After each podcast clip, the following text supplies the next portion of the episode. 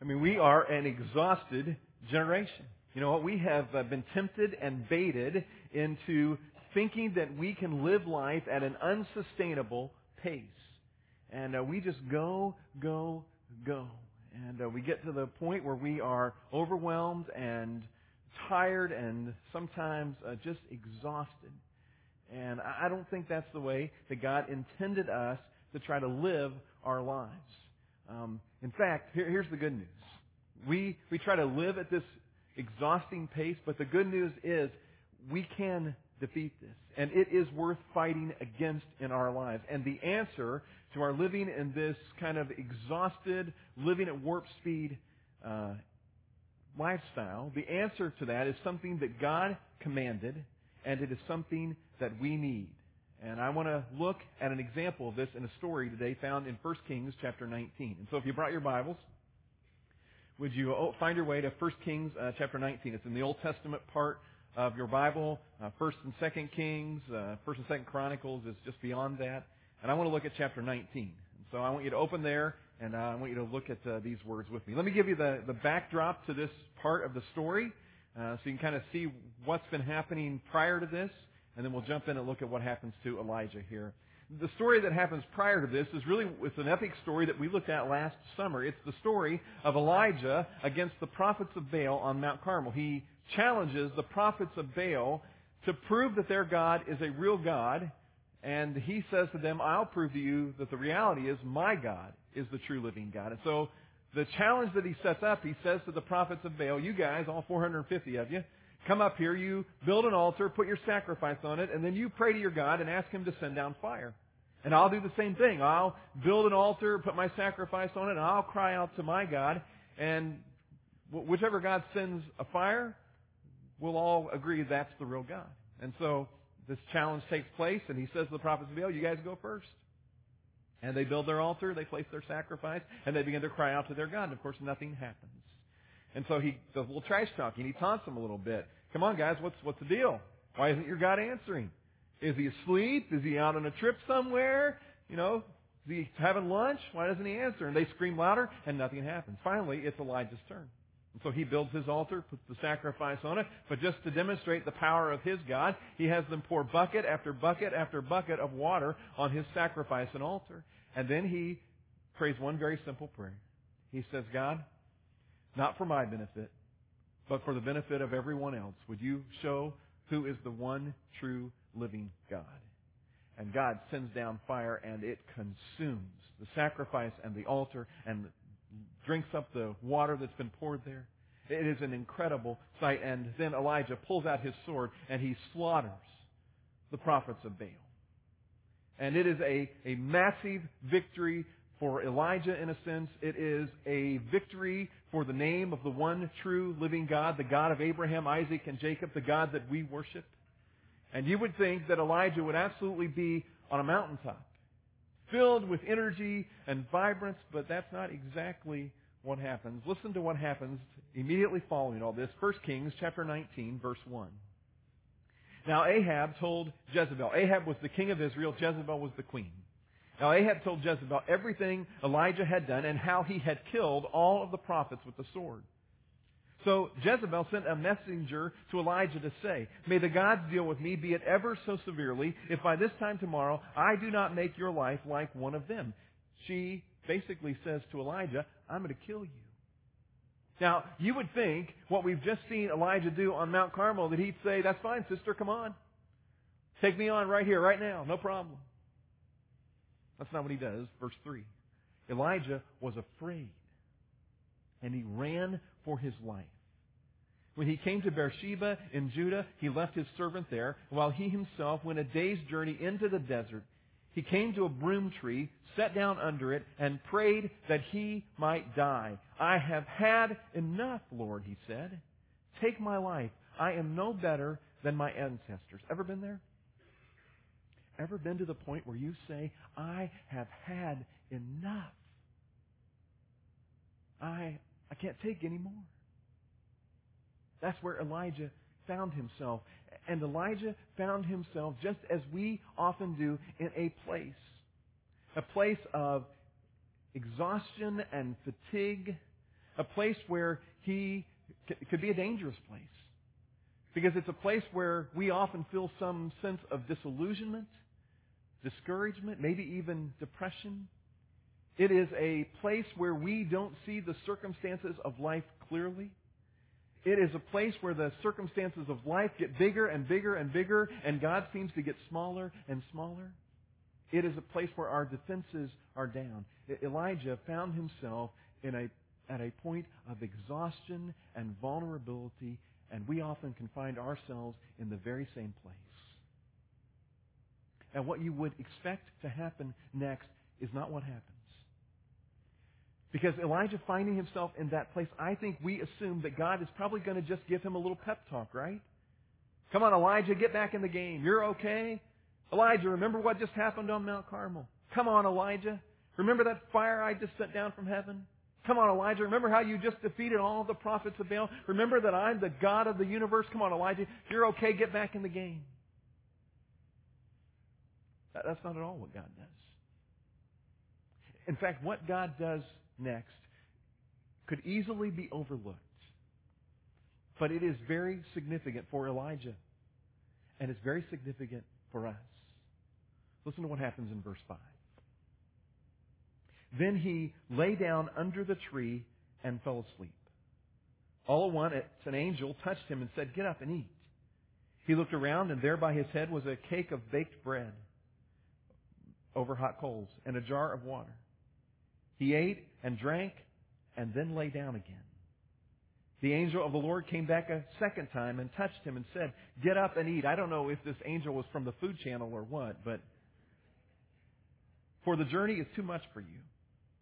So he got up and ate and drank.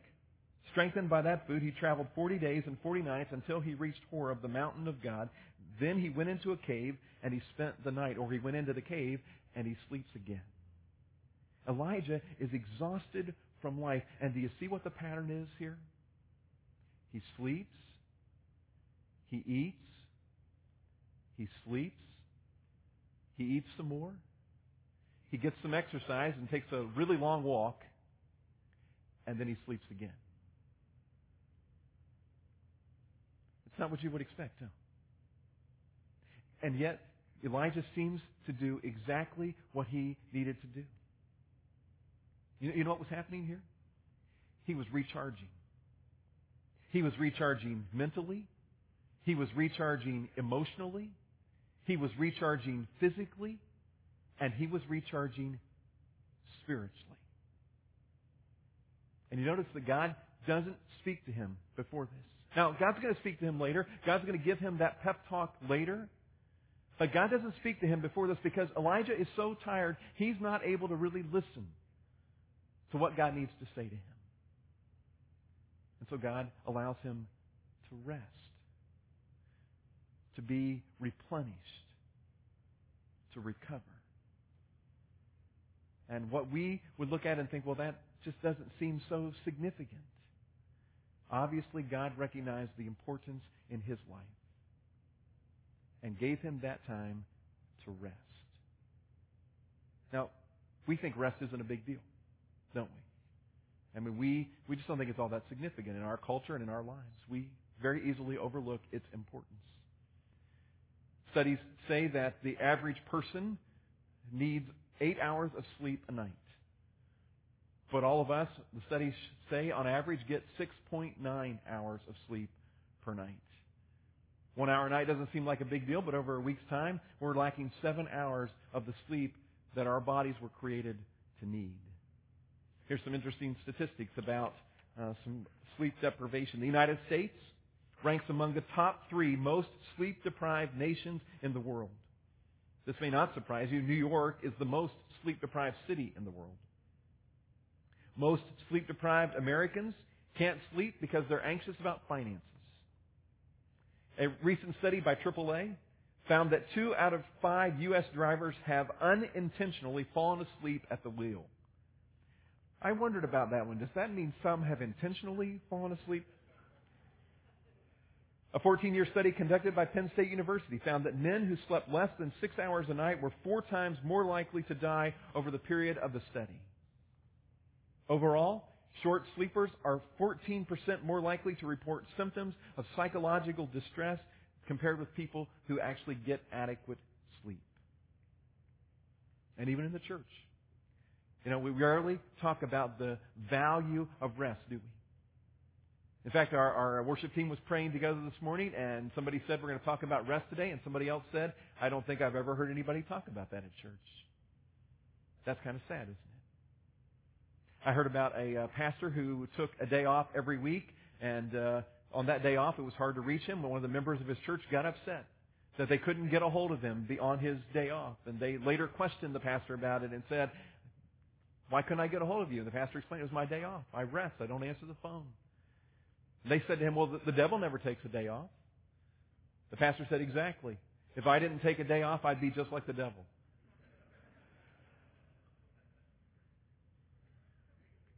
But here's what's ironic God seems to highly value rest.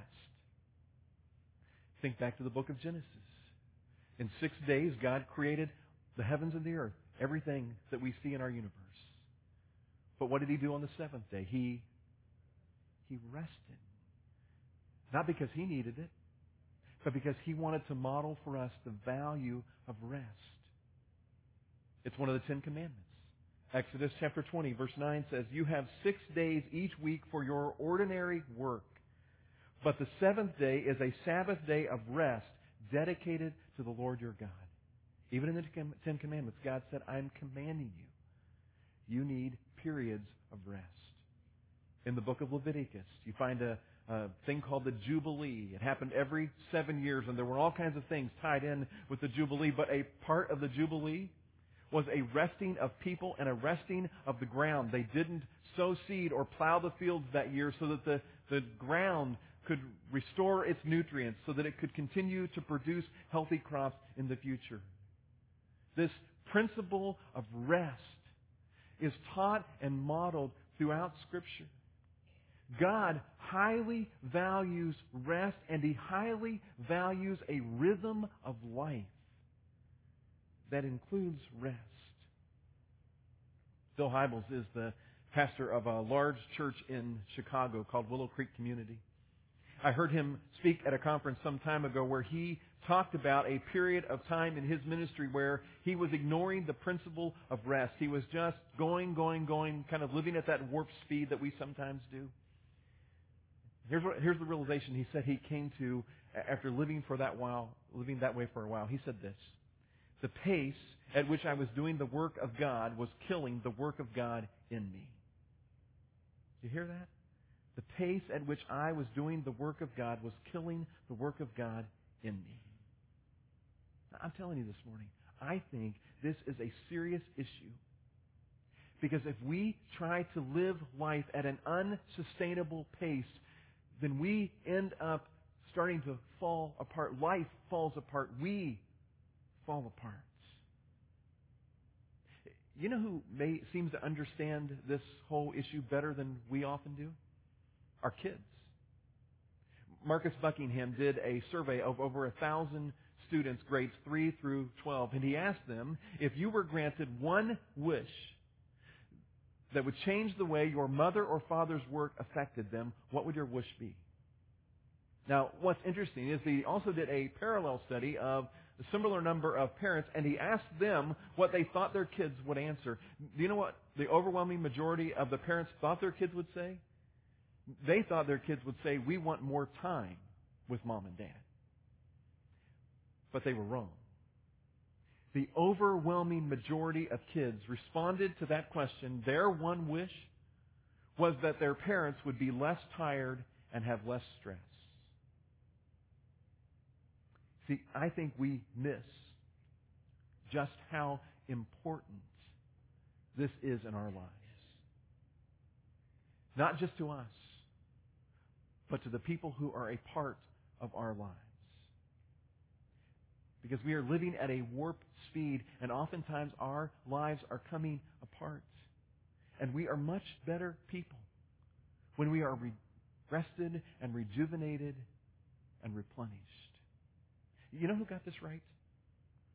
Jesus did. And I know you're going to say, well, come on, Jeff. Jesus got everything right. Well, yeah, he did. You're right. But listen, he got this right, and he modeled what was right for us.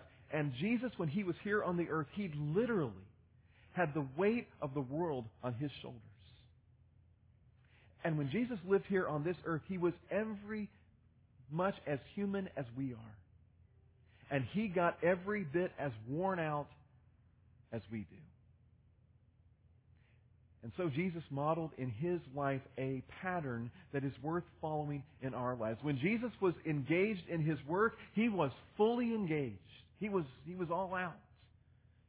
But there were periods in his life after he was fully engaged in his work that he would pull back to rest, to pray, to reflect, to think about what was ahead.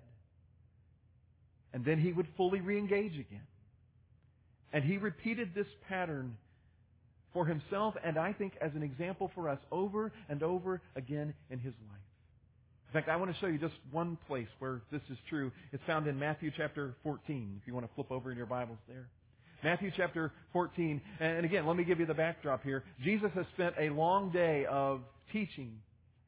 And uh, this happens right after he has fed 5,000 men, which probably equates to the fact that there were some 10,000 people there. And he had miraculously created a bread and seafood buffet for all of these people. And they had everything they needed to, to fill their stomachs. And so after a long day of caring for people and serving for people and teaching people, which I can tell you is exhausting at times, Jesus gets to the, the end of the day. And you know what we would do if we were in those same places? We would probably check that off and say, okay, that's completed. Now what's the next thing? Let's get on to the next thing. That's not what Jesus does. Verse 22. Immediately, Jesus made the disciples get into the boat immediately after this exhausting day and go ahead of him to the other side while he dismissed the crowd. After he had dismissed them, he went up on the mountainside by himself to pray. When evening came, he was there alone. There it is. There's the pattern. Jesus, after being fully engaged in his work that day, he pulls himself apart to rest, to recover, to replenish, and to talk to God. Now, friends, if the Savior of the world needed rest, then what makes us think that we don't also need the same pattern in our lives? Where we are fully engaged in what we have to do, and yet there are times that we pull back and we rest. Here's the bottom line. And I think this bottom line is exactly what Jesus so clearly modeled for us. And I think this bottom line is inherent in the way that God created His world to function. Here's the bottom line. Your life moves to a better place when you move at a sustainable pace. Your life moves to a better place when you move at a sustainable pace. Now listen, if we are always living life at warp speed and trying to juggle everything that life keeps throwing at us and we never pull back to rest, we will end up in a bad place. We end up in a place where we break down emotionally, we break down physically, we end up in a place where God seems pretty small to us and we quit relying on God and we try to do it all ourselves. But the opposite is also true. Your life can move to a better place when you move at a sustainable pace. So let me very quickly give you a few practical suggestions, things to think about so that this principle can be true in our lives and we can move at the sustainable pace that God designed us to move at. The first principle is this. We all need a weekly 24 hour Sabbath period. We all need a day every week where we pull back, we reflect, we replenish, we recover, we rest. Now, for a lot of you, that's probably Sunday. And uh, maybe you serve around here somewhere, but then you worship and you go home and you that's your rest of that day for you is that day of rest. Uh, for me, for our staff, that's not Sunday, you know. And for some of our key people around here who are full, deeply, deeply engaged in what we're doing, it's not Sunday. It's a, it's a day of work for us. Hard work. So for me, it's Monday. And for some of our staff, it's Monday. And on Monday, for a lot of us, we, we pull back. And, uh, you know what? I don't check emails on Mondays, and I don't answer most phone calls on Mondays, and I don't check most text messages, and I don't look at Facebook. Because when I start reading about what you're doing on Facebook, sometimes I think, oh, oh boy, here we go, you know. Um, so I don't take Facebook. I don't look at those things because I, I need to pull back, to rest, to reflect, to recover, to replenish. Maybe uh, for you, uh, it, it would be Saturday. You would say, well, that's the day I'm going to set aside. Now, I know immediately some of you are going to say, but there's no way. I've got too much going on. And I would say to you that, you know what, there are some things maybe that need to be eliminated in your life or the lives of your children so that you can create some space in your life that you could actually pull back and live at a sustainable pace. And in a couple of weeks, Dan's going to talk about some things we can do in our lives to achieve that kind of balance. And I encourage you to, to be here those weeks and to hear what he has to say as he shares. Because I think it will help you then begin to live out this principle. But we need to, we need to pull back and, and to find the, and you know what? Finding time to rest is not just a nice thing. It's something that God commanded us to do. And it is an inherent pattern all throughout Scripture. And we can think, well, I'm, you know, I'll just ignore it. I can live at this pace. No, it's part of the way that God created us. And if we ignore it, we end up in a place we don't want to end up. But when you move, your life will move to a better place when you move at a sustainable pace. And again, I know you might push back and say, I, I just don't have time. And I would push back to you and say, you don't have time not to do this. When you take time to rest, you end up being a better person. A, person who will accomplish more, who will help people more, and who will honor God more. If you'll take time to live out this principle. Now, you know what? Our, our American self-esteem says, I don't have time to do this. Because our American self-esteem is based more on our overwork and our ability to get things done than it is on a relationship with Jesus Christ. So don't buy, don't let your self-esteem be built on how busy I am. You know, a company in our, in America that's got this right is Chick-fil-A.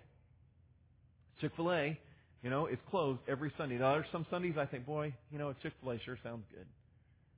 But I am so glad. And part of the reason that I am a frequent customer at Chick-fil-A is because they have built their business on these kinds of principles. And because they understand the rhythm of life as God created it, they determined they would be closed on Sundays so that their employees would have a day to rest and to worship. Could they make more money if they were open on Sundays? Maybe. But I am absolutely convinced that Chick-fil-A has done as well as it has financially because they have honored the principles of God in their business. Here's a second suggestion. We all need corporate worship weekly. We need corporate worship weekly. We need this time when we come together because this allows us, in a way unlike almost anything else that we would do, for our hearts to reconnect with God. And the, the New Testament is really clear that God calls us to come together as believers and that it's, it's not a, really an optional thing. Um, not because it's about church attendance, but it was about what God knew it would do for our hearts and how it reconnects us with Him and renews and replenishes us spiritually. And you know what? It saddens me. As I hear across America, and I'll just be really honest, it's true here at Crosspoint. I hear people say, and I see people living in their lives where they show up once a month or two out of six weeks, and they think, well, that's enough. You know, that's enough church for me. Well, that might be enough church attendance, maybe, but it's not enough coming together with God's people to reconnect God and to be replenished and restored and renewed spiritually. It's something we need on a regular basis. I'd say when you, I'd encourage you when you travel this summer, traveling and getting away is a great thing. But don't take a vacation from God. You know, as our family plans out our trips and we're going to go places, part of our planning is where are we going to be able to go to church? Not because we're legalistic about church attendance, but because we understand that we need that time to reconnect with God and for our souls, our spirits to be replenished. Here's another principle. This was really practical. Get more sleep nightly. Get more sleep nightly. We are bad as Americans. We stay up too late. We don't get the necessary sleep. So go to bed earlier. Here's an encouragement to you. Before you go to bed, don't immediately before you go to bed check, check Facebook or Twitter or your text messages because you know what? A lot of those times you're going to get messages that send your mind running in some direction that is not a restful. It's not restful for you. So don't look at that stuff before you go to bed. Go to bed earlier and get the rest that you need. Honor the way that God created your body to function. Here's another totally side note, totally unrelated, but I read this in conjunction with this this week. In the mornings, let me encourage you. Before you check Facebook or Twitter or text messages, why don't you check out the book of God, the Bible? That's totally free and unrelated. Sorry. One more thing. One more thing. You need a quarterly recharging. A quarterly recharging. Now, when I say this, I don't literally mean, oh, I need necessarily every quarter of the year to, to have a time like this. But here's, here's my point. In our lives, it is inevitable that there are intense periods. I mean, there are just runs in our lives where things are really hectic and busy. That's unavoidable. But when you know that is happening to you or you know it is going to happen to you, you need to set aside a day or two at the end of that run where you renew and restore yourself. If you look at your calendar and you say, you know what, these next three weeks, these next six weeks in my life, it's going to be an all-out dash because of stuff that's going on at work or with my kids. You, you need to, ahead of, after that, look at your calendar and say, but you know what, these two days afterwards, maybe it's a weekend if you don't have vacation time or you take some vacation time and you put those on your calendar and you say, at the end of that time though, I'm going to slow down. I'm going to pull back and I'm going to rest you know what? That's why we've instituted Yellow Flag Month around here because we understand we've been on an intense run as a church. And we've kind of missed it even for a while and realized, you know, it's time to pull back a little bit because we need to rest. And so we've pulled back in July, not only condensed into one service, but we've pulled back on all, most of our programming.